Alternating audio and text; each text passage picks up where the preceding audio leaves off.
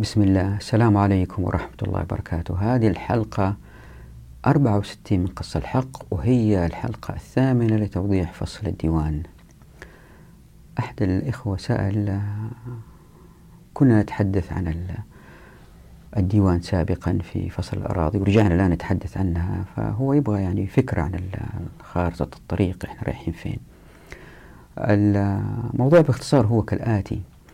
لأنه موضوع الديوان موضوع مفصلي في تاريخ الأمة لازم يأخذ حقه من الإقناع لأنه ببساطة بعض فقهاء السلاطين الذين يريدون الأموال للسلطان وما لها طريق في الشريعة إلا من بعض أبواب من أهمها الديوان فيحاولوا أنهم يجهضوا هذه المسألة. حتى لا يقع هذا لابد من أن المسألة هذه تأخذ حقها من التقصي والتمحيص والإقناع. لذلك مهم جدا للإخوان اللي يشاهدوا هذه الحلقات عن الديوان أنهم يرجعوا للحلقات الأولى التي اللي تحدثنا فيها عن الأراضي وكيف الخلاف بين الصحابة والفقهاء في قسمة سواد العراق وأيهم الأولى باتباع وفعلين فعل الرسول صلى الله عليه وسلم وفعل عمر رضي الله عنه بس فعل عمر ما كان كجهة أو مؤسسة للأخذ من الناس كان كانت وظيفة لتوزيع الأموال تغيرت مع العصر الأموي أصبحت مؤسسة لجمع الأموال وقصة طويلة فلا بد من مشاهدة تلك الحلقات حتى يتمكن الإخوان المتابعين من متابعة هذه الحلقات لأنهم لن يقتنعوا فلا بد من آه، الرجوع لتلك الفيديوهات اللي حطيتها هنا في الشاشة. ولأنه موضوع الديوان مهم ولأنه مررنا عليه سريع في فصل الأراضي لأنه كنا بس نريد أن نتقصى. آه، هل الغنائم تقسم أو لا تقسم إن كانت أراضي؟ وتفاصيل ثانية. الآن لابد أنه نمر على مسائل أخرى مثل الغنائم طريقة توزيع الغنائم الماحوز الطوى آه، العمل العسكري عبادة أو لا الإخلاص في آه، النية في الجهاد. مسائل أخرى نأتي عليها في هذا الفصل حتى نثبت أن الديوان من خلال هذه المسائل اللي نتقصاها أن الديوان مسألة مستحدثة على الفقه وعلى الأمة. ثم بعد هذا الفصل يأتي فصل اسمه القذف بالغيب وهذا الفصل مهم لأنه يحاول أنه آه، يتقصى الرأسمالية والإشتراكية والعولمة والنظم المعاصرة وخطورتها على المجتمعات المسلمة وغير المسلمة خطورتها على الكرة الأرضية وكيف أنه بعض المحدثين من الاقتصاديين من العالم الإسلامي أنجروا في هذا التيار ويأتي بعد كذا فصل المكوس اللي يبين كيف أنه بعض الفقهاء المتأخرين والحمد لله بعض وقلة ساروا في هذا التيار وبدأوا يلووا أعناق النصوص من خلال المقاصد ومن خلال العلل ويحاولوا يوجدوا لنا إسلام في التنمية نتحدث عن التنمية ما نتحدث عن شيء آخر عن الاقتصاد عن العمران عن التنمية. يوجد لنا آه، منظومات حقوقية تختلف عن مقصود الحقوق والتي أدت إلى استعباد الشعوب الأخرى للعالم الإسلامي. فزي ما أنتم شايفين من العناوين اللي وضعتها هنا على الشاشة لفصل المكوس تبين أهم المفاصل التي وقع فيها الفقهاء المتأخرين. وأحد الإخوة سأل آه، عن الحلقة الماضية وقال آه، كأنه استنتج أنهم تيارين اتباع السلف أم التقليد لأن قلت هذه أو هذه. فبيسأل هم تيارين؟ آه، لا لا هم أكثر يعني بس في الحلقة الماضية ركزنا على التيارين لأنه التقليد كتيار كان منتشر ومن خلاله ليس الآن في كانت مسألة فكرية يتناقشوا فيها. قبل العصر الحديث لفترة طويلة بعد عصر السلف آه، فكانت مس كانت آه، إشكالية وتناقشوا فيها. فحبيت أوضح أنه من خلال التقليد تسلل الديوان زي ما راح نشوف في الحلقات القادمة. الحلقة الماضية توضيح فكرة التقليد اللي هي إن شاء الله بإذن الله نستخدمها في الحلقات القادمة عشان تشوفوا كيف أن الديوان تسلل من خلال التقليد إلى الفقه. لكن هم في الحقيقة أكثر من, من هذين التيارين. في مثلا آه، التيار المنتشر حاليا ألا وهو أنه يأخذ بأقوال السلف متى ما أرادوا ولا يتقيدوا بأقوال الأئمة لكن بالرجوع للنصوص يرجعوا للمقاصد والعلل. فهذا تيار ثالث وفي تيار رابع ألا وهو الرجوع للنصوص كما هي ومحاولة فهمها كيف تعمل في أرض الواقع. وليس بالضرورة التقيد بأقوال الأئمة. طبعا الأئمة الأربعة دائما صح إذا ثلاثة اتفقوا على رأي زي ما كررت هذا مرارا وتكرارا. لكن مع المستجدات مثل زكاة المستغلات مثلا هذه ما كانت موجودة في عصر الأئمة وما ناقشوها في الحالة. هذه نرجع إلى النص. قال الله عز وجل وقال الرسول صلى الله عليه وسلم والآن إلى ملخص هذه الحلقة. الهدف من هذه الحلقة هو وضع ثلاثة حكم سنأتي عليه إن شاء الله في الكتاب بتوضيح أكثر وإن شاء الله تستنتجوها أنتم آه الحكم هي تأتي من كون العمل العسكري عبادة وليس وظيفة. هذه الحكم الثلاثة هي الأولى تؤدي لقوة المسلمين ضد أعدائهم في الخارج. والحكمة الثانية أنه عندما يكون العمل العسكري عبادة فالجند لن يكونوا من ضعاف النفوس الذين يتمكن السلطان من تسخيرهم لأهواء ليه لأنه معدنهم مختلف. فنركز على المعدن في هذه المسألة للجندي يعني معدنه من النوع الذي لا يمكن أن يخضع للأهواء فهو دائما مع الحق. وهذا يؤدي إلى مجتمع متماسك. والحكمة الثالثة عدم ظهور مجتمع مكون من طبقات واحدة فوق الثانية يعني الحاكم وتحته الوزراء وما إلى ذلك ثم الجيش الذي يحمي كل هؤلاء ثم المتنفذين ثم المستفيدين ثم في الآخر الشعب. هذا لن يقع عندما يكون العمل العسكري عبادة وليس وظيفة. حتى نصل لهذه الثلاثة الحكم طبعا ما راح نشرح هذه الحكم بالتفصيل في هذه الحلقة لا تأتي إن شاء الله لكن هي مقدمة لما سيأتي في الحلقات القادمة. تحت هذه الحكم الثلاثة. وبس حتى أفكركم أنه في الحلقات الماضية تحدثنا عن تسمية الأسماء حتى نبين خطورة من خلال القرآن والسنة خطورة تغلغل بعض الأسماء مثل الديوان في كتب الفقه وبالتالي للسلطان شرعا الحق في سحب الأموال وبالتالي عندما تصبح الأموال في يده تصبح المسألة في الحكم أهواء. وبينا مثال على ذلك المكوس وكيف إنها جذت شرعا وكيف أنه العمل فيها كمكاس يضر الأمة. وتفاصيل ثانية كلها تدور وتجتمع حول إعزاز الأمة. وأول نقطة بعد هذه المقدمة نبدأ فيها هي نبين أنه كيف أنه معظم كتب الأموال والخراج والأحكام السلطانية ترجع لأفعال من سبق. ثم بعد ذلك نمر على نص لابن تيمية إلا بيتحدث فيه عن الديوان وبيبين أنهم فعلين مختلفين. ويتحدث كيف أنه الجهاد كان بالأموال وبالنفس أيام الرسول صلى الله عليه وسلم ثم استحدث الديوان. بعد كذا نبين ظهور مصطلحات مثل العطاء والأرزاق نعرفها عشان نفهم. بعد كذا أثير السؤال اللي هو لماذا لم يحارب الفقهاء العطاء والأرزاق؟ وبالذات إن كانت للجند. برغم أنه النصوص تشير إلى أن العمل العسكري عبادة وليس مقابل أجر يومي أو شهري أو سنوي. بعد كذا نأخذ قصة طالوت وجالوت عشان نبين فيها تأكيد القرآن الكريم على ضرورة معدن الرجال أن تكون معدن تقي يخاف الله سبحانه وتعالى. ولن يأتي النصر بالكثرة ولكن بالمعدن لهؤلاء الجند. طبعا الله سبحانه وتعالى ما ذكر هذه القصة للتسلية لا. زي ما قلت أنه الإسلام أتى مكتمل في الحقوق وكل شيء حدث في عهد الرسول صلى الله عليه وسلم وكل القصص في القرآن هي العبرة. والعبرة هنا في المعدن التي تتجلى أيضا في حفظ القرآن الكريم للأجيال القادمة لحادثة جيش العسرة. فنمر على الآيات التي تتحدث عن جيش العسرة. وزي ما هو معروف هو الجيش الذي خرج لقتال الروم في وقت حر والثمار كانت فيه جاهزة على الأشجار وعلى الناس أن يتركوا هذا ويذهبوا في هذا الحر مع الرسول صلى الله عليه وسلم.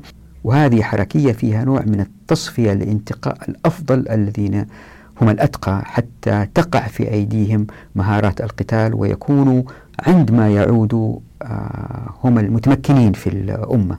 طبعا الآيات التي تتحدث عن جيش العسرة آه نعود إليها بعد أن نقرأ نص لابن قدامة عن الجهاد. هل هو فرض عين أو فرض كفاية؟ ونلحظ في هذا النص أنه ابن قدامة يدرك تماما أنه العمل العسكري عبادة ويوضح هو فرض عين أو فرض كفاية لكن يتحدث أيضا عن الديوان. فكيف تسلل الديوان إلى هذا الفقه في هذا النص؟ بعد إثارة هذا السؤال نعود إلى تأويل قوله تعالى انفروا خفافا وثقالا آه وجيش العسرة. وهناك عبر ودروس مهمة نستخلصها من جيش العسرة وكيف الله سبحانه وتعالى ثبط المنافقين حتى لا يخرجوا حتى ما الجيش يضعف بوجودهم وكيف أنه الأمة تكون أقوى حتى لو بجيش صغير لكن مخلصين لله سبحانه وتعالى. وهؤلاء المخلصين صعب الحصول عليهم إلا من خلال حركية أوجدتها الشريعة تصفي الناس ألا وهو أن يقدموا هم بأنفسهم على العمل العسكري كعبادة. والذي أتى والديوان نسفها وجعلها وظيفة وبالتالي تغيرت الأمور وسيأتي إن شاء الله إثبات هذه المسألة في الحلقة القادمة. لكن في هذه الحلقة بدء للوصول لهذه الحكم الثلاثة والتي تبدأ من تمحيص معادن الرجال. والآن للتوضيح أقول نحاول أثبت إن شاء الله في الحلقات القادمة عن الديوان. أنه إذا نظرنا إلى كتب المتأخرين وآراءهم وكثير ممن قلدوا نجد أنهم لما تكون المسألة مرتبطة بإنفاق الحكام أو السلطة كيف تنفق المال وكيف تجمع المال؟ ما يرجعوا لقال الله عز وجل وقال الرسول صلى الله عليه وسلم لكن يرجعوا لأفعال من سبق. مثال على كده نظرة سريعة لكتب الخراج كتب الأحكام السلطانية ورح نثبت هذه بال إن شاء الله بالنصوص رح نشوفه إن شاء الله. ما تجد آية أو دليل آه، من حديث لإثبات النقطة؟ لا يمر عليها سريع في إطار عام. ويقتدوا بأفعال من سبق. فهي بدأت بديوان الجند وبعدين بدأت تظهر دواوين أخرى. فطريقة جمع المال وإنفاقه لا يخضع للنصوص. ليه؟ لأنهم اعتبروها يعني حاجة تفصيلية ويمكن ما يحتاجها الشرع للتفصيل. فهي من أدوات الحاكم أو اجتهاداته يفعل ما يشاء. هذه اللي نحاول إن شاء الله نثبته في الحلقات القادمة. وتذكير آخر للإخوة المتابعين أنه لابد من مشاهدة الحلقات عن دولة الناس اللي كنا نناقش فيها كيف الأموال كانت تتحرك. وكنت أحاول أثبت وغيري كمان أنه بيت المال دائما خاوي ما في مال وأنه المال كان ينفق مباشرة مش أول بأول مباشرة عندما يأتي حتى لا يبقى في بيت المال. وتحدثنا عن ثلاث حكم وتحدثنا عن فعله صلى الله عليه وسلم في طريقة الإنفاق وكذلك الخلفاء من بعده. فلا بد من الرجوع لهذه الفيديوهات اللي هي عن دولة الناس.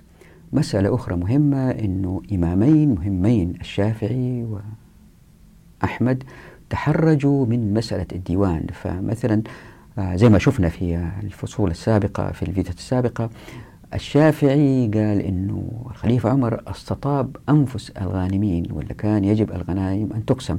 والإمام أحمد عندما ذكر له الحديث الذي في صحيح مسلم أيما قرية أتيتموها وأقمتم فيها فسهمكم فيها وأيما قرية عصت الله ورسوله فإن خمسها لله وللرسول ثم هي لكم.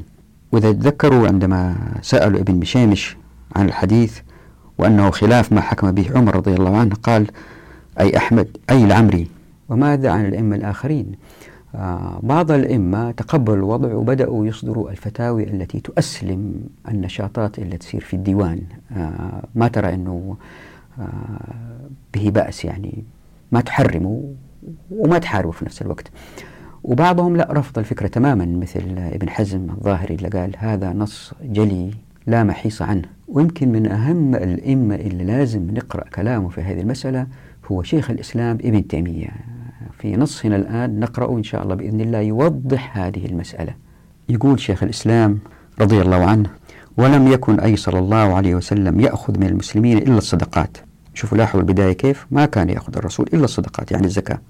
وكان يأمرهم أن يجاهدوا في سبيل الله بأموالهم وأنفسهم كما أمر الله تعالى في كتابه ولم يكن للأموال المقبوضة والمقسومة ديوان جامع على عهد رسول الله صلى الله عليه وسلم وأبي بكر رضي الله عنه بل كان يقسم المال شيئا فشيئا يعني ما أخذ الرسول صلى الله عليه وسلم ولا أبو بكر ولا شيء من أي إنسان. ولا حتى للعمل العسكري. يعني ذلك الوقت كانوا المسلمين في أمس ما يكون للجهاد وأموال الجهاد لأن الإسلام كان في بداية نشأته وكانت في حروب ردة. يعني كانوا المسلمين أحوج ما يكون لأخذ المال مع ذلك لم يفعله الرسول صلى الله عليه وسلم ولا أبو بكر رضي الله عنه. فلما كان في زمن عمر بن الخطاب رضي الله عنه كثر المال واتسعت البلاد وكثر الناس فجعل ديوان العطاء للمقاتلة وغيرهم. وديوان الجيش في هذا الزمان مشتمل على أكثره. يعني الديوان الآن هو مكان لاستقبال الأموال المغنومة وتقسيمه زي ما وضحنا في الحلقات السابقة. وذلك الديوان هو أهم دواوين المسلمين. وكان الأمصار دواوين الخراج والفيء وما يقبض من الأموال. وكان النبي وخلفاؤه يحاسبون العمال على الصدقات والفيء وغير ذلك. فصارت الأموال في هذا الزمان وما قبله ثلاثة أنواع. نوع يستحق الإمام قبضه بالكتاب والسنة والإجماع كما ذكرناه. طبعا هذه الصدقات والفيء آه، والغنائم آه، خمس خمس الخمس وضحناها في دولة الناس. ونوع يحرم أخذه بالإجماع كالجبايات التي تؤخذ من أهل القرية لبيت المال لأجل قتيل قتل بينهم وإن كان له وارث أو على حد ارتكبه وتسقط عنه العقوبة بذلك. وكالمكوس التي لا يسوغ وضعها اتفاقا. ونوع فيه اجتهاد وتنازع كما لمن له ذو رحم وليس بذي فرض ولا عصبة ونحو ذلك. وكثيرا ما يقع الظلم من الولاة والرعية. هؤلاء يأخذون ما لا يحل وهؤلاء يمنعون ما يجب. كما قد يتظالم الجند والفلاحون يعني كانوا الجند يأخذون من الفلاحين إتاوات. وكما قد يترك بعض الناس من الجهاد ما يجب ويكنز الولاة من مال الله ما لا يحل كنزه. وكذلك العقوبات على أداء الأموال فإنه قد يترك منها ما يباح أو يجب وقد يفعل ما لا يحل. والأصل في ذلك أن كل من عليه مال يجب أداؤه. لاحظ أنه في أول النص بيركز على أنه آه، أنه لم يكن صلى الله عليه وسلم يأخذ المسلمين إلا الصدقات. وفي نصف الاقتباس يقول فصارت الأموال في هذا الزمان وما قبله ثلاثة أنواع نوع يستحق الإمام قبضه بالكتاب والسنة والإجماع كما ذكرناه. ثم مقارنة ذلك مع ما يليه من باقي النص ستلحظ أن خللا جذريا قد حدث في الأمة من الناحية المالية. فهو يدرك رحمه الله تماما أنه لا يحق للحاكم أن يأخذ من المسلمين شيئا غير الزكاة والتي هي من حقوق الأصناف الثمانية. وإذا تأملت النص تجد أنه يضع في النص فعلين مختلفين للرسول صلى الله عليه وسلم والخليفة أبو بكر رضي الله عنه والآخر الخليفة عمر رضي الله عنه. وتستشف من النص أنه في حرج لشيخ الإسلام من هذه المقارنة وبيقول أن الرسول صلى الله عليه وسلم كان يأمر الناس بالجهاد في سبيل الله بالأموال والأنفس. كما أمر الله في كتابه. لاحظ عبارة كما أمر الله في كتابه. بعدين يقول لك فلما فلما كان عهد عمر الخليفة يعني في تغيير. وبعد فلما بيوجد مبرر لفعل الخليفة عمر رضي الله عنه وارضاه أن الأموال كانت كثيرة واتسعت البلاد فطلب الديوان حتى يوزع الأموال. وبعدين كأنه يرمي باللوم على الدواوين آه لأنه أسيء استخدامها. وكان يشير إلى ما حدث بعد الخلفاء رضوان الله عليهم. فبيوضح أنه في زمنه كان ديوان الجيش هو أكثر وأهم دواوين المسلمين. لاحظ أنه بيستخدم كلمة عطاء وكأنه يشير ورح نثبت هذا أنه هذه مسألة مستحدثة. وبعدين بتيجي عدة نصوص بيبين فيها الظلم الذي حدث من سلوك الجباي الذين يأخذوا بالغصب أحيانا والناس ردة فعلهم أنهم يتهربوا أحيانا. فبيوضح هذه أنه الجهاد الناس ما بيقوموا فيه وهو مطلوب منهم وأفراد الجيش أصبحوا أفراد يأخذون العطاء من الديوان. لاحظوا أنه في النص بيشير إلى مسألة سنتخصصها إن شاء الله باستفاضة في هذا الفصل وفصل البركة إن شاء الله أنه بدأوا الناس يتخاذلوا عن الجهاد وبالتالي بدأت الأنظمة لاحتياجها إلى نفقات الجند تسحب الأموال من الناس لأن الناس تقاعسوا. السؤال هو هل الناس تقاعسوا لأن نفسياتهم تغيرت بمرور الزمن وبعدهم عن عهد الرسول صلى الله عليه وسلم أو لأن الظروف تغيرت والجبايات هذه غيرت نوعا ما تركيبة المجتمع وأدت إلى ظهور أفراد آه، لا يقدموا على الجهاد في سبيل الله؟ هذه مسألة راح نتقصاها إن شاء الله. وكيف يمكن هؤلاء الناس إذا وجدوا كيف يمكن تغذيتهم بالمال والأسلحة والمبتكرات الجديدة للدفاع عن الأمة. الآن نريد أن نتقصى بنوع من التفصيل مسألة العمل العسكري. هل هو عبادة أو وظيفة؟ معنى عبادة زي ما أنتم عارفين أنه الإنسان يجاهد في سبيل الله بأمواله وبنفسه وما يأخذ من جهة أخرى مال من الدولة لكن يأخذ يمكن من الأفراد اللي يساعدوه على الجهاد من جهز غازيا فقد غزا يعني التجهيز الحربي يأتي من الناس ولا يأتي من الدولة بأخذ أموال الناس. وبالتالي يصبح وظيفة. وظيفة يعني جندي جالس شغلته يحارب أو حتى ينادوه وقت الحرب وقت ما في حرب ما ينادوه بس له أجر مقابل هذا العمل. فمن المسائل اللي ندخل منها في هذا الموضوع هو العطاء. أولا خلينا نفهم ما معنى العطاء. جاء في معجم المصطلحات الاقتصادية في لغة الفقهاء الآتي العطاء في اللغة من العطو وهو التناول لكنه اختص بالصلة. أما في مصطلح الفقهاء فهو ما يعطيه الإمام من بيت المال أهل الحقوق في وقت معلوم. وقد فرق الفقهاء بينه وبين الرزق فقالوا الرزق ما يخرج من بيت المال للجندي كل شهر والعطاء ما يخرج له في كل سنة مرة أو مرتين. وجاء في نفس الكتاب عن الرزق قال أبو هلال العسكري الرزق هو العطاء الجاري في الحكم على الإدرار ولهذا يقال أرزاق الجند لأنها تجري على الإدرار أما الرزق في الاصطلاح الفقهي فهو ما يفرض في بيت المال بقدر الحاجة والكفاية مشاهرة يعني في الشهر أو مياومة للمقاتلين ولغيرهم من القضاة والمفتين والأئمة والمؤذرين وكل من ترتبط به مصلحة عامة. طبعا كل هؤلاء ما كانوا يأخذوا شيء على عهد الرسول صلى الله عليه وسلم من المال العام. ويسمى هؤلاء بالمرتزقة. وقد ذكر بعضهم في الفرق بينه وبين العطاء أن العطاء ما يفرض في كل سنة لا بقدر الحاجة بل بحسب صبر المعطي وغنائه في أمر الدين. أما الرزق فهو مقدر بالكفاية. وقيل العطاء لكل سنة أو شهر. والرزق يعطى يوما بيوم. وفي مختصر الكرخي العطاء ما يفرض للمقاتلة والرزق للفقراء. غير أن المستقرئ لكلام الفقهاء في الرزق والعطاء يلاحظ أنهم لا يفرقون بينهما في غالب استعمالاتهم. وفي توضيحات وضعتها هنا تحت الحرف قا اثنين. طبعا زي ما هو واضح من هذا التعريف أنه الجند اللي يقاتلوا لهم عطاءات أو أرزاق أو أموال يأخذوها.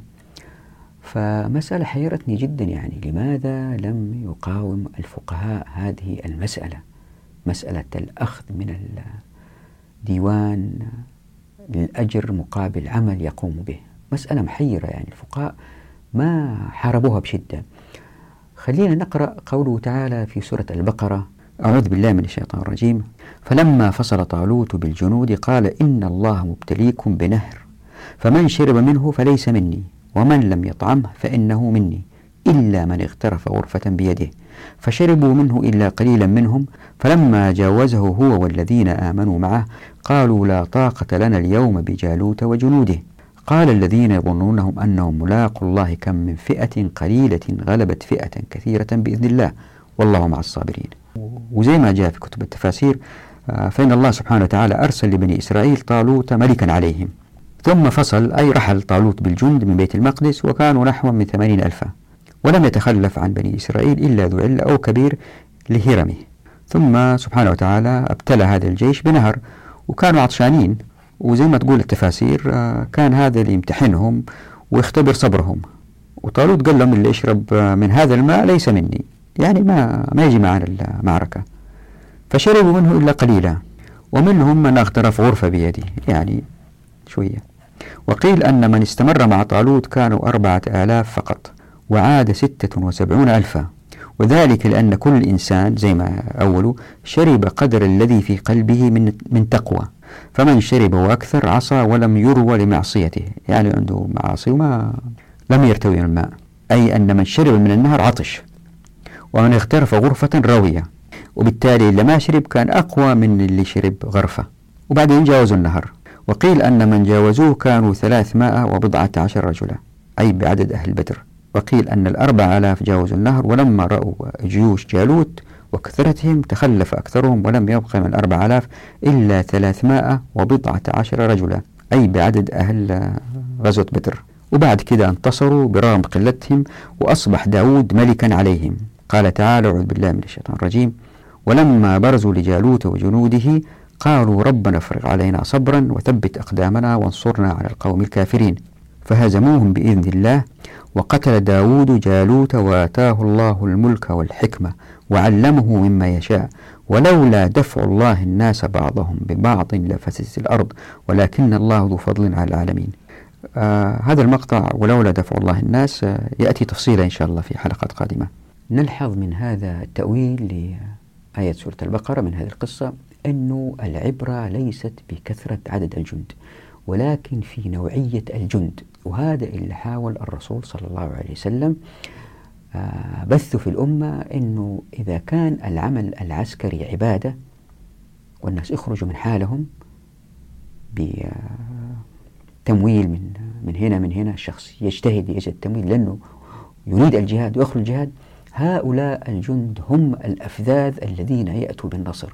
لأنهم أتقياء ولأنهم شجعان ومقدامين وليسوا كالجنود إلا يأخذوا رواتب وبالتدريج اللي بيصير إنه الشخص اللي ما يفلح في شغلة ولا ما عنده شغلة ولا يمكن يقدم على الجيش لأنه ما في حرب وفي سلم وفي اتفاقيات وما أخذ راتب وجالس ومرتاح وإذا جاء وقت الحرب ما يسوي شيء ما يقدر يسوي شيء لأنه هو من الأصل خواف. يعني ما خرج ما نقول خواف كلهم لا في نسبة طيبة خوافين ما دخلوا العسكرية لأجل الجهاد في سبيل الله لأجل الأجر. دخلوا للعسكرية لأخذ الراتب لأنهم وجدوا طريق سهل للحياة ويمكن يحبوا القتال مولعين بالأسلحة ودخلوا الحربية. لكن القتال واحد يشوف الموت لا شيء ثاني. هنا النفوس تتغير وبعضهم يهرب هذا موت هذا موت. يمكن يفر. وبالتالي هزيمة.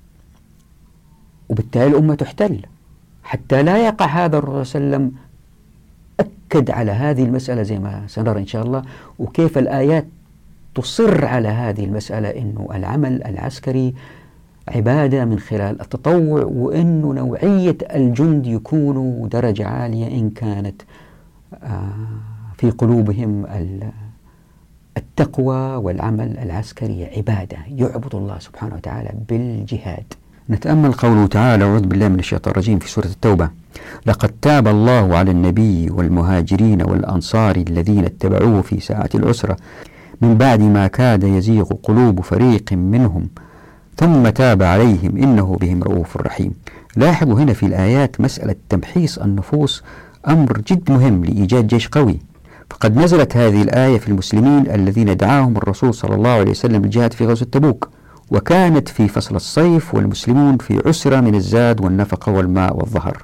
ويعني كانت الدعوة لهذه الغزوة آه، تحدث أحيانا فتنة وتميز الناس فالمنافقين يظهروا ما ذهبوا في هذه المعركة لأن الجو حار.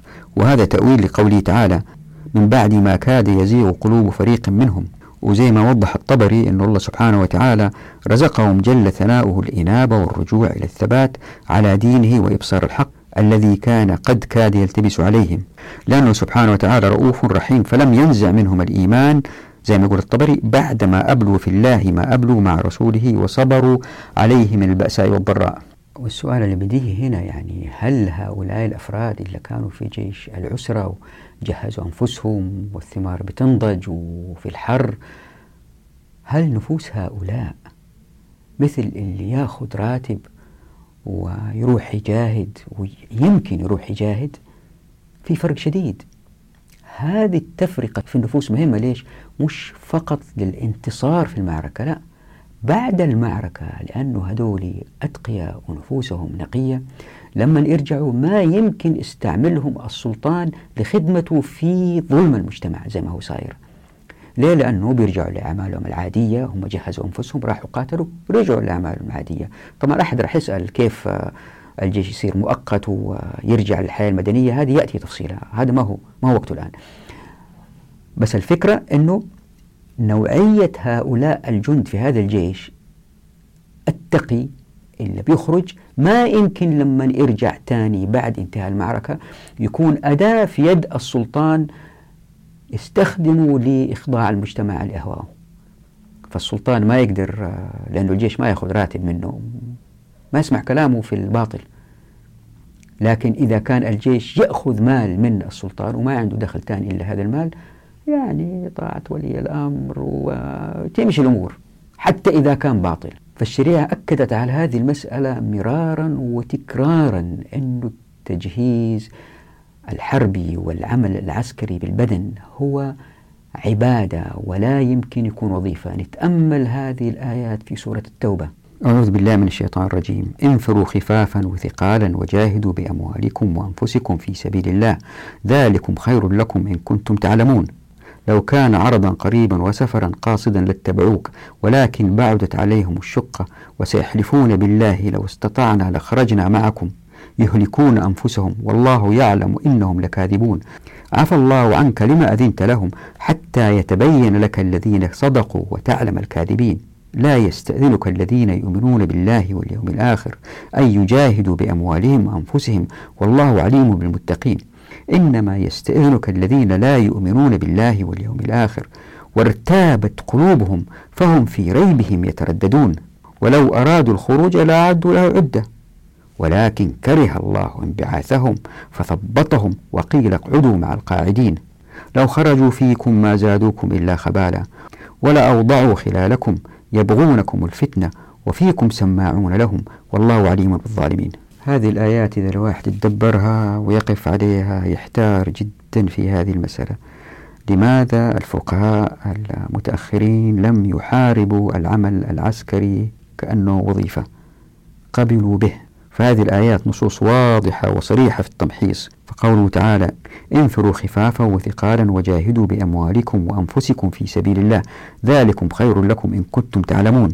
نص واضح يقول للمسلمين أن يخرجوا الجهاد ثقالا كانوا أو خفافا سواء كان الثقل والخفة يعنيان العمر أي شابا أو شيخا أو الثراء غنيا أو فقيرا أو الوزن آه، ضعيف أو آه، متين أو الانشغال. زي واحد يملك مزرعة وواحد ما يملك مزرعة أو الصحة نشطا أو غير نشط ويمكن واحد يقول لا هذه الآية منسوخة. والجهاد ليس فرض عين بالذات إذا كان ديار المسلمين لم يتم غزوها بل هو فرض كفاية. ابن قدامة رحمه الله لخص هذه المسألة نقرأ النص. كتاب الجهاد روى أبو هريرة رضي الله عنه عن النبي صلى الله عليه وسلم قال انتدب الله لمن خرج في سبيله لا يخرجه إلا جهاد في سبيلي وإيمان بي وتصديق برسولي فهو علي ضامن أن أدخل الجنة أو أرجعه إلى مسكنه الذي خرج منه. نائلا ما نال من أجر أو غنيمة. متفق عليه. في مجموعة أحاديث وآيات تحدثنا عنها في الجهاد وفضل الجهاد وقسمناها إلى ثمانية محاور يا ريت ترجعوا لها. ولمسلم مثل المجاهد في سبيل الله كمثل الصائم القائم. وعن أنس رضي الله عنه قال قال رسول الله صلى الله عليه وسلم لغدوة في سبيل الله أو روحة خير من الدنيا وما فيها. رواه البخاري. مسألة قال والجهاد فرض على الكفاية إذا قام به قوم سقط عن الباقين. معنى فرض الكفاية الذي لم يقم به من يكفي أثم الناس كلهم وإن قام به من يكفي سقط عن سائر الناس. فالخطاب في ابتدائه يتناول الجميع كفرض الأعيان. ثم يختلفان في فرض الكفاية. يسقط بفعل بعض الناس له وفرض الأعيان لا يسقط عن أحد بفعل غيره. والجهاد من فروض الأعيان لقول الله تعالى انفروا خفافا وثقالا وجاهدوا بأموالكم وأنفسكم في سبيل الله. ثم قال إلا تنفروا يعذبكم عذابا أليما. التوبة. وقال سبحانه كتب عليكم القتال. وروى أبو هريرة رضي الله عنه أن النبي صلى الله عليه وسلم قال من مات ولم يغزو ولم يحدث نفسه بالغزو مات على شعبة من النفاق.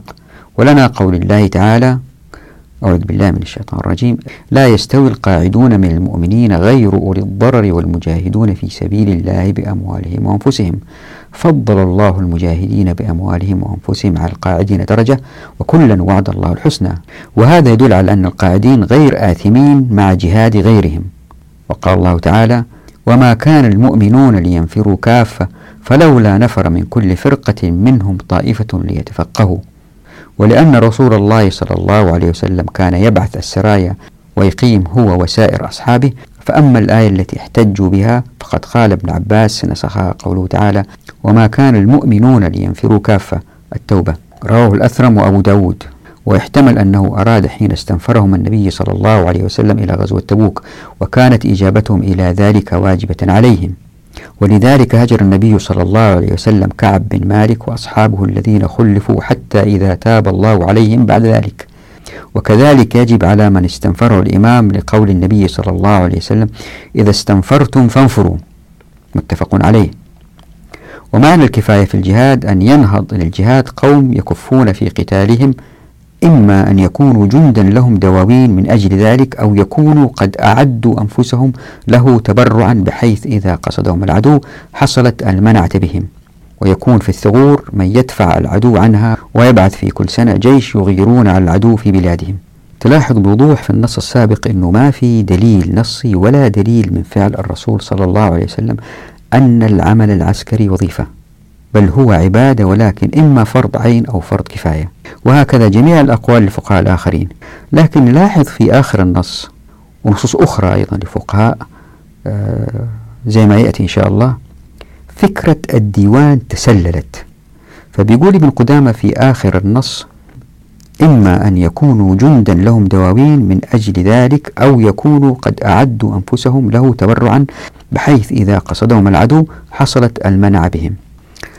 والسؤال هو برغم وضوح الرؤية لابن قدامة رضي الله عنه وأرضاه أثابه الله في أن الجهاد فرض عين أو كفاية ما في احتمال ثالث. كانت واضحة الرؤية له وأن هذين الفرضين عبادة من النصوص الواضحة. اللي قال الله جل جلاله وقال الرسول صلى الله عليه وسلم إلا أنه في آخر النص السابق أدخل الديوان من غير إثبات نصي. هذا السؤال محير. كيف حدث هذا؟ أي أن الديوان تسلل لعلم الفقه. لذلك لابد من التأني في توضيح أهمية تسلل الديوان للفقه. هذه مسألة لازم نعطيها الكثير من الوقت لأنها مسألة مفصلية. ولكن قبل ذلك لابد من التأكيد على أن العمل العسكري في الإسلام عبادة وليس وظيفة. نعود لشرح الآيات. ثم يأتي بعد قوله تعالى انفروا خفافا وثقالا وجاهدوا بأموالكم وأنفسكم في سبيل الله. ذلكم خير لكم إن كنتم تعلمون. يأتي بعدها قوله تعالى لو كان عرضا قريبا وسفرا قاصدا لاتبعوك ولكن بعدت عليهم الشقة. وسيحلفون بالله لو استطعنا لخرجنا معكم. يهلكون أنفسهم والله يعلم إنهم لكاذبون. يقول الطبري موضحا يقول جل ثناؤه للنبي صلى الله عليه وسلم وكانت جماعة من أصحابه قد استأذنوه في التخلف عنه حين خرج إلى تبوك فأذن لهم. لو كان ما تدعو إليه المتخلفين عنك والمستأذنيك في ترك الخروج معك إلى مغزاك الذي استنفرتهم إليه عرضا قريبا يقول غنيمة حاضرة وسفرا قاصدا يقول وموضعا قريبا سهلا لاتبعوك ونفروا معك إليهما. ولكنك استنفرتهم إلى موقع بعيد وكلفتهم سفرا شاقا عليهم لأنك استنهضتهم في وقت الحر وزمان القيض وحين الحاجة إلى الكن. وسيحلفون بالله لو استطعنا لخرجنا معكم. يقول تعالى ذكره وسيحلف لك يا محمد هؤلاء المستأذنونك في ترك الخروج معك اعتذارا منهم إليك بالباطل لتقبل منهم عذرهم وتأذن لهم في التخلف عنك. بالله كاذبين. لو استطعنا لخرجنا معكم. يقول لو أطقنا الخروج معكم بوجود السعة والمراكب والظهور وما لا بد للمسافر والغازي منه وصحة البدن والقوى لخرجنا معكم إلى عدوكم. يهلكون أنفسهم. يقول يوجبون لأنفسهم بحلفهم بالله كاذبين الهلاك والعطب لأنهم يورثونها سخط الله ويكسبونها أليم عقابه. والله يعلم إنهم لكاذبون في حلفهم يعني بالله. لو استطعنا لخرجنا معكم لأنهم كانوا الخروج مطيقين بوجود السبيل إلى ذلك بالذي كان عندهم من الأموال مما يحتاج إليه الغازي في غزوه والمسافر في سفره وصحة الأبدان وقوى الأجسام. يعني بوضوح الآية بتقول أنه هؤلاء الذين أتوا للاعتذار هم متمكنين ومقتدرين لكنهم تكاسلوا لأنه ما في آه، مغنمة دنيوية حاضرة يقدروا يستفيدوا منها. فهي جهاد في سبيل الله يمكن فيها حياة وموت ويمكن فيها غنائم بعد النصر. لذلك هم متكاسلين بالذات إنها أتت في وقت حر والناس احتاجوا في هذا الوقت يرتاحوا ويقطفوا الثمر ويكنوا ثم تأتي الآية التي تليها أي قوله تعالى أعوذ بالله من الشيطان الرجيم لا يستأذنك الذين يؤمنون بالله واليوم الآخر أن يجاهدوا بأموالهم وأنفسهم والله عليم بالمتقين. ووضعت هنا التأويل في الشاشة وما في داعي نقرأها بس الآية تخبر أنه اللي يؤمنوا بالله واليوم الآخر ما يستأذنوا يخرجوا بأموالهم وأنفسهم لأن الله سبحانه وتعالى عليم بالمتقين ويعينهم على الخروج. ثم يأتي قوله تعالى أعوذ بالله من الشيطان الرجيم إنما يستأذنك الذين لا يؤمنون بالله واليوم الآخر وارتابت قلوبهم فهم في ريبهم يترددون.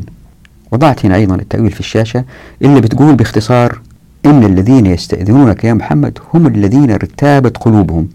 ويقول في وارتابت قلوبهم يقول وشكت قلوبهم في حقيقة وحدانية الله وفي ثواب أهل طاعته وعقابه أهل معاصيه فهم في ريبهم يترددون. يقول في شكهم متحيرون وفي ظلمة الحيرة مترددون لا يعرفون حقا من باطل.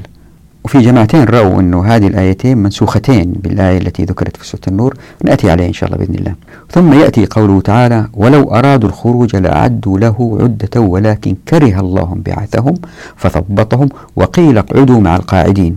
واضح من تأويل الطبري أنه الله سبحانه وتعالى علام الغيوب يعلم ما في الصدور العليم الحكيم يعلم أنهم منافقين فثبطهم عشان ما يخرجوا ويخربوا على الجيش في الجيش. فالله سبحانه وتعالى كره انبعاثهم فثبطهم وقال لهم أجلسوا مع القاعدين يعني الذين لا يستطيعون الجهاد بالبدن والذين لم يجدوا ما ينفقوا للخروج الجهاد. ثم يأتي قوله تعالى لو خرجوا فيكم ما زادوكم إلا خبالا ولو ضعوا خلالكم يبغونكم الفتنة وفيكم سماعون لهم والله عليم بالظالمين. وضعت التأويل هنا أيضا في الشاشة اللي حب يقرأها. لكن لابد من ملاحظة الآتي أن هذول المنافقين لو خرجوا معاكم ما زادوكم إلا خبالا. يعني تزدادوا لو خرجوا معاكم فسادا وضررا. وفي معنى لأوضعوا خلالكم يقول ولأسرعوا بركائبهم السير بينكم وأصله من إيضاع الخيل والركاب وهو الإسراع بها في السير. والخلال فهو من الخلل وهي الفروج تكون بين القوم في الصفوف. يعني هؤلاء المنافقين يتغلغلوا بين المسلمين الأتقياء المجاهدين ويبدأوا يفسدوا بنقل الكلام بنقل الأخبار الكاذبة. والأهم لأنهم ما هم شجعان يترددوا في القتال. واحد غير شجاع يأثر على جماعة لأنه يضعفهم لأنه هو خواف. وهذا واضح من قوله يبغونكم الفتنة. فإن معنى يبغونكم الفتنة يطلبون لكم ما تفتنون به عن مخرجكم في مغزاكم بتثبيتكم إياكم عنه. وفي قوله تعالى وفيكم سمعون لهم يعني وفيكم من يسمع كلامهم ويطيع لهم. فمثلا زي ما هو باين من التأويل أنه الله سبحانه وتعالى ثبت عبد الله بن أبي سلول والجد بن قيس. ففي خروجهم آه، إشكاليات أكبر من أي فائدة الجندي واحد آه، لكن ضرره أشد في أنه ينقل الكلام من هنا لهنا. وهذول الاثنين كانوا من أشراف أقوامهم ففي أقوام من يسمع لهم. فعلى هذا يكون التأويل وفيكم أهل سمع وطاعة منكم لو صحبوكم أفسدوهم عليكم بتثبيتهم إياهم عن السير معكم حتى لا يظهر في المجتمع الاستعباد وبالتالي التخلف والاستعباد يأتي من تسلط طبقات تجيد حمل السلاح على طبقات أخرى. وهذه الطبقة إذا مسكها الحاكم وحكم بالأهواء الدنيا راحت في داهية. حتى لا يقع هذا الإسلام وضع حركية مهمة ألا وهي تصفية النفوس لأن إحنا البشر ما نعرف النفوس الثانية كيف هل هي تقية غير تقية هي خارجة للجهاد ولا للغنائم ولا لانتقام ولا حمية الواحد ما يعرف. وطبعا كل هذه الشيء اللي ذكرتها تدفع الواحد للقتال لكن في حد معين تخليه يمكن يرجع يخاف. لكن التقوى وطلب الجنة والخوف من الله. والفرار من الزحف نأتي توضح هذه بعدين. كارثة كل هذه ما يعلمها البشر. يعلم الله سبحانه وتعالى. فوضع سبحانه وتعالى حركية مهمة ألا وهي الخروج تطوعا من الناس بالبدن والمال. هذه تصفي الناس وهذه لها ثلاث حكم. في حكم أخرى تحدثنا عنها في القوة الحقة في في فصل دولة الناس.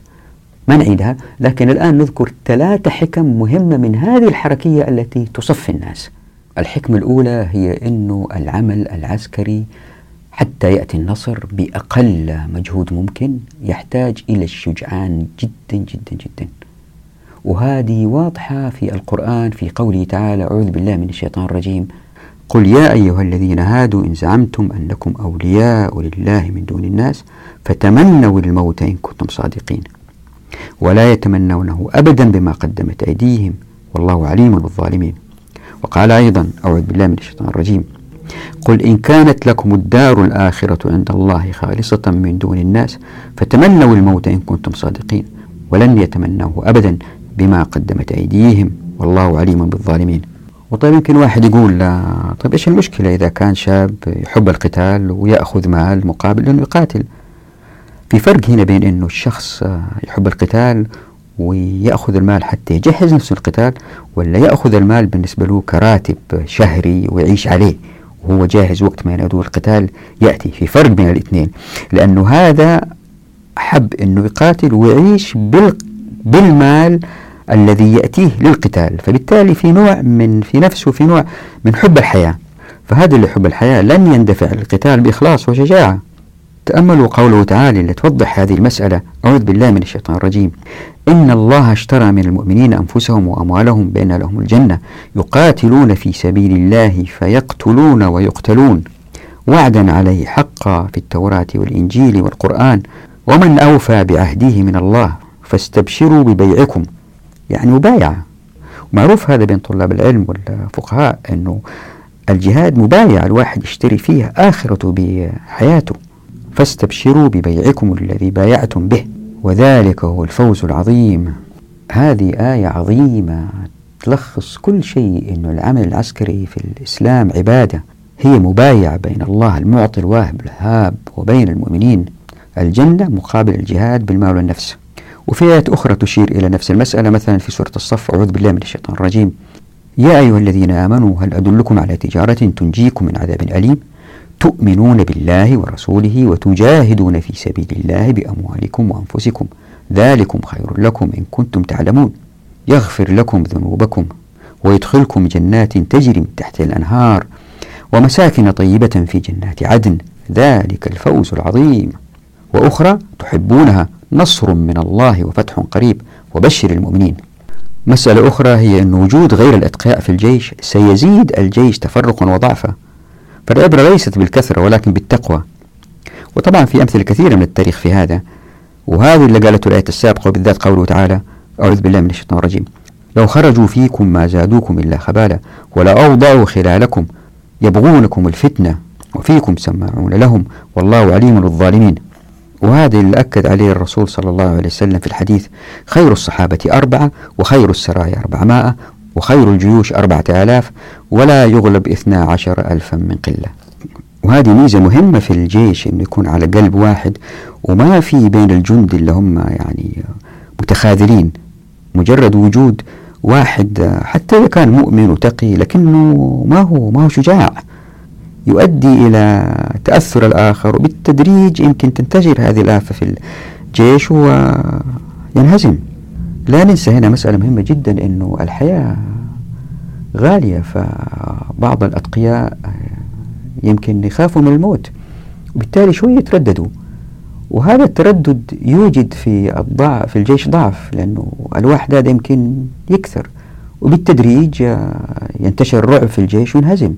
ويمكن واحد يقول طيب بس الجيش العادي مدرب ومنظم وفي سلسلة أوامر وفي آه، تنظيم بينهم حتى يهجموا في وقت واحد ينسحب في وقت واحد في تكتيك حربي في هذه تحدثنا عنها سابقا في دولة الناس وراح نفصلها إن شاء الله قدام. آه، ما ننسى ما ننسى مسألة الأعراف هذه اللي وضحها حديث الرسول صلى الله عليه وسلم كل شيء من لهو الدنيا باطل إلا ثلاثة انتظالك بقوسك وتأديبك فرسك وملاعبتك أهلك فإنها من الحق. تذكروا كيف هذا الحديث آه، تحدثنا سابقا يوجد الأعراف القتالية. وبعدين هؤلاء القادة للفصائل يرتبوا بين بعض وينسقوا بين بعض لأنه هدفهم واحد آه، لأنهم أتقياء. ما في واحد يسعى لأنه يكون آه، قائد المجموعة إلا إذا كان نفسه ضعيفة. وهذا تأتي الحركيات هذه اللي هي العمل العسكري عبادة تسحب من البداية. وإن شاء الله هذه نفصلها في حلقات قادمة. والحكمة الثانية من جعل العمل العسكري عبادة هو أنه ضعاف النفوس من الناس ما تقع في أيديهم الأسلحة وما يكونوا من المهرة في القتال ليه؟ لأنه إذا العمل العسكري عبادة وينجذب الأتقياء والشجعان والجيش مكون منهم وهم اللي في يدهم القوة في المجتمع بالتالي هذول لأنهم أتقياء ما يقدر يسخرهم السلطان لأهوائه لكن ضعاف النفوس إذا وقعت في أيديهم الأسلحة وكانوا هم المهرة في القتال هذه الكارثة. زي ما هو صاير اليوم. هؤلاء الحكام العرب يستخدموا الجيوش لقمع شعوبهم وليس لحرب الأعداء. طيب يمكن واحد يقول بس على الجند وعلى الناس كلهم الأفراد كلهم جند أو غير جند. السمع والطاعة لولي الأمر نعم السمع والطاعة لكن ليس فيما فيه نص من حقوق للأفراد لأنها من الله سبحانه وتعالى. وهذه زي ما راح نشوفوا إن شاء الله في مقصود الحقوق أتت الشريعة مكتملة ولأنها مكتملة لن نجد للسلطان على الناس في الحقوق طريق. ما يقدر في الموارد والموافقات والمعرفة. وبالتالي الأمة تعتز. ليه؟ لأنه هذه طرق قفلتها الشريعة على السلطان. ما يقدر يتدخل فيها. ما يقدر يفرض على الناس زكاة أكثر من الزكاة اللي هي قرتها الشريعة مثلا. وسنأتي على أمثلة كثيرة لكن هذا باب قفلته الشريعة. وبالتالي تذكروا مثلا تذكروا مثلا آه، حجة الوداع. وإيش قال الرسول صلى الله عليه وسلم فيها؟ وهذا الحديث أخرجه مسلم. إن دماءكم وأموالكم حرام عليكم كحرمة يومكم هذا. في شهركم هذا في بلدكم هذا. والحديث جاء في المستدرك على الصحيحين آه، وضعته هنا في الشاشة. اللي حاب يقرأه وحديث مشهور ومعروف وحديث من أحب الحديث إلى نفسي. لذلك سيأتي تفصيلا إن شاء الله في فصل الحكم لأنها توضح بطريقة ذكية الخط الفاصل بين حقوق الناس وحقوق السلطان. لكن الآن اللي بوصل له هو أنه إن كانت المهارات القتالية بيد الأتقياء من الناس ولأنه يخاف الله لن يطيع السلطان إن أمرهم بقتل المسلمين إن لم يكن هناك سبب مقنع ليه؟ لأنه زي ما إحنا عارفين أنه المسلم اللي يقتل أخوه المسلم مصيره إلى النار بنص قوله صلوات ربي وسلامه عليه في صحيح البخاري الذي رواه الأحنف بن قيس قال ذهبت لأنصر هذا الرجل فلقيني أبو بكر فقال أين تريد؟ قلت أنصر هذا الرجل قال ارجع فإني سمعت رسول الله صلى الله عليه وسلم يقول إذا التقى المسلمان بسيفيهما فالقاتل والمقتول في النار. قلت يا رسول الله هذا القاتل. فما بال المقتول؟ قال إنه كان حريصا على قتل صاحبه. فشوفوا كيف الشريعة تمنع قتل الإنسان لأخيه المسلم. هذه الحركية مع حركية عدم وقوع المهارات القتالية في أيدي ضعاف النفوس تؤدي إلى تحرر المجتمع وهذه أصرت عليها الشريعة. يعني مجرد كون العمل العسكري عبادة يجذب الأتقياء هذا كافي أنه المجتمع لن يفسد. مثال على ذلك خلينا نأخذ هذا المثال من الغلول. وهذه مسألة تحدثنا عنها سابقا. الغلو وراح نأتي عليها في بتفصيل أكثر في الحديث عن الغنيمة.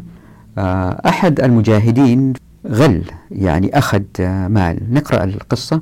فقد روى صفوان بن عمرو عن حوشب بن سيف قال غزا الناس الروم عليهم عبد الرحمن بن خالد بن الوليد فغل رجل ماء الدينار فلما قسمت الغنيمة وتفرق الناس ندم فأتى عبد الرحمن فقال قد غللت مئة دينار فأقبضها يعني خذها بيرجعها قال قد تفرق الناس فلن أقبضها منك حتى توافي الله بها يوم القيامة.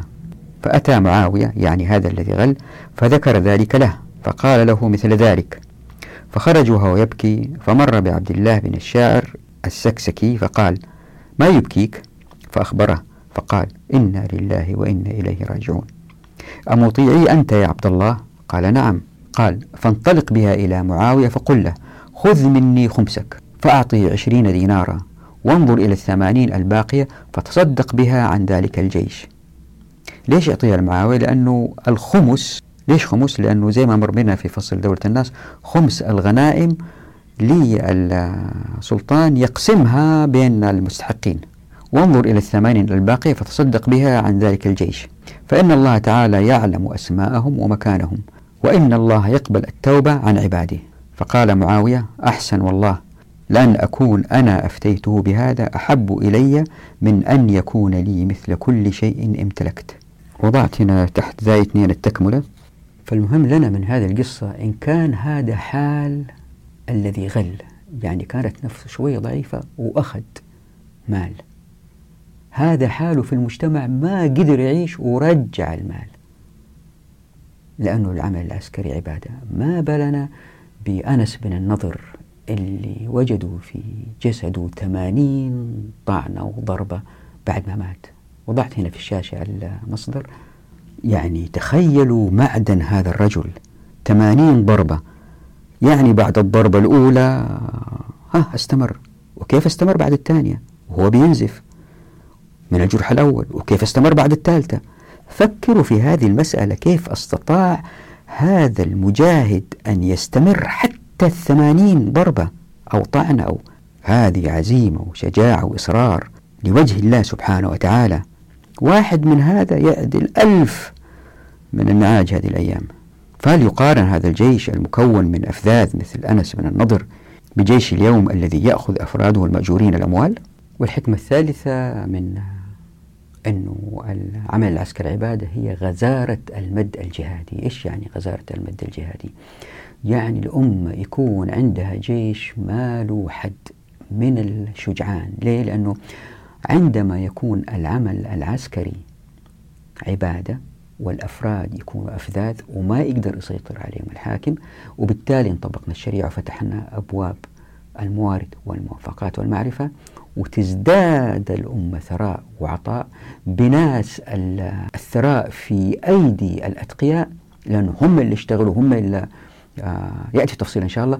فإلا بيصير من هذه الأمة الغنية لو يخرج شيء قليل من هؤلاء الأفراد هذا القليل لأن القاعدة كبيرة جدا سيكون أكثر بكثير من الأموال اللي يحاول يحصل عليها السلطان من الديوان ليه؟ لأنه لما يحصل على الأموال بالديوان ويكون عنده جيش يقهر الشعب والشعب إنتاجيته أقل إلا بيصير أنه جيل بعد جيل يظهر الضعف فالغزارة في المد العسكري تأتي من خلال فتح الأبواب للجميع. مش الآن الجيش يعني صحبة هذا يدخل وهذا ما يدخل بواسطة وهذا وفي النهاية جماعات من جهات معينة في دول الآن مثلا ما يدخل الجيش إلا طبقات معينة في مصر. واحد يحكيني فترة السيسي الآن ما يدخل إلا واحد قريب لقريب لقريب في الجيش والواحد قبل ما يدخل يفصفصوه ينقوه هل هو يصلح لنا أو ما يصلح لنا. وبالتالي تبقى الحك الطبقة هذه اللي تحكم هي المسيطرة على الشعب. ولأنها مسيطرة وما تحكم بالشريعة وأبواب التمكين ما هي مفتوحة والموارد محتكرة وإلا يصير بالتالي الأمة تضعف جيل بعد جيل. يعني اللي بحاول أوصل له هو أنه من خلال أنه العمل العسكري عبادة هناك ثلاثة حكم. الحكمة الأولى قوة المسلمين ضد من هم في الخارج. الحكمة الثانية تماسك المجتمع المسلم فيما بينه لأنه لا توجد آه، جهات تتفرعن على جهات أخرى ولأنه الذين يعملون في العمل العسكري هم أفراد أفذاذ أتقياء وعندما يرجعوا من الجهاد إلى حياتهم العادية طبعا يتدربوا دائما على القتال وكذا هذا الموضوع إن شاء الله نشرحه. عندما يعودوا إلى حياتهم الاعتيادية لن يكونوا مادة في يد السلطان وبالتالي يكون المجتمع كله متكاتف ومتماسك وهذه سيأتي توضيحها إن شاء الله في فصول قادمة. والحكمة الثالثة ألا وهي أنه ما في طبقات تسخر لطبقات أخرى لأنه الديوان بجمع الأموال ووقوع المهارات القتالية في أي طبقات يتكون المجتمع من طبقات الحكام اللي يحموهم. وانت عارفين القصة. وبالتالي المجتمع ينهار. طبعا الاقتناع صعب إلى الآن لأنه ما أجبنا على السؤال كيف تغلغل أو تسلسل أو تسلل الديوان إلى كتب الفقه. هذه نجيب عليها إن شاء الله. في الحلقة القادمة في مسلكين المسلك الأول في أربع أحاديث رجعوا إليها من قال بالديوان هذه لابد أننا نناقشها بنوع من التفصيل. والمسلك الآخر هو التقليد. نتوقف هنا نراكم إن شاء الله في الحلقة القادمة ودعواتكم وفي أمان الله.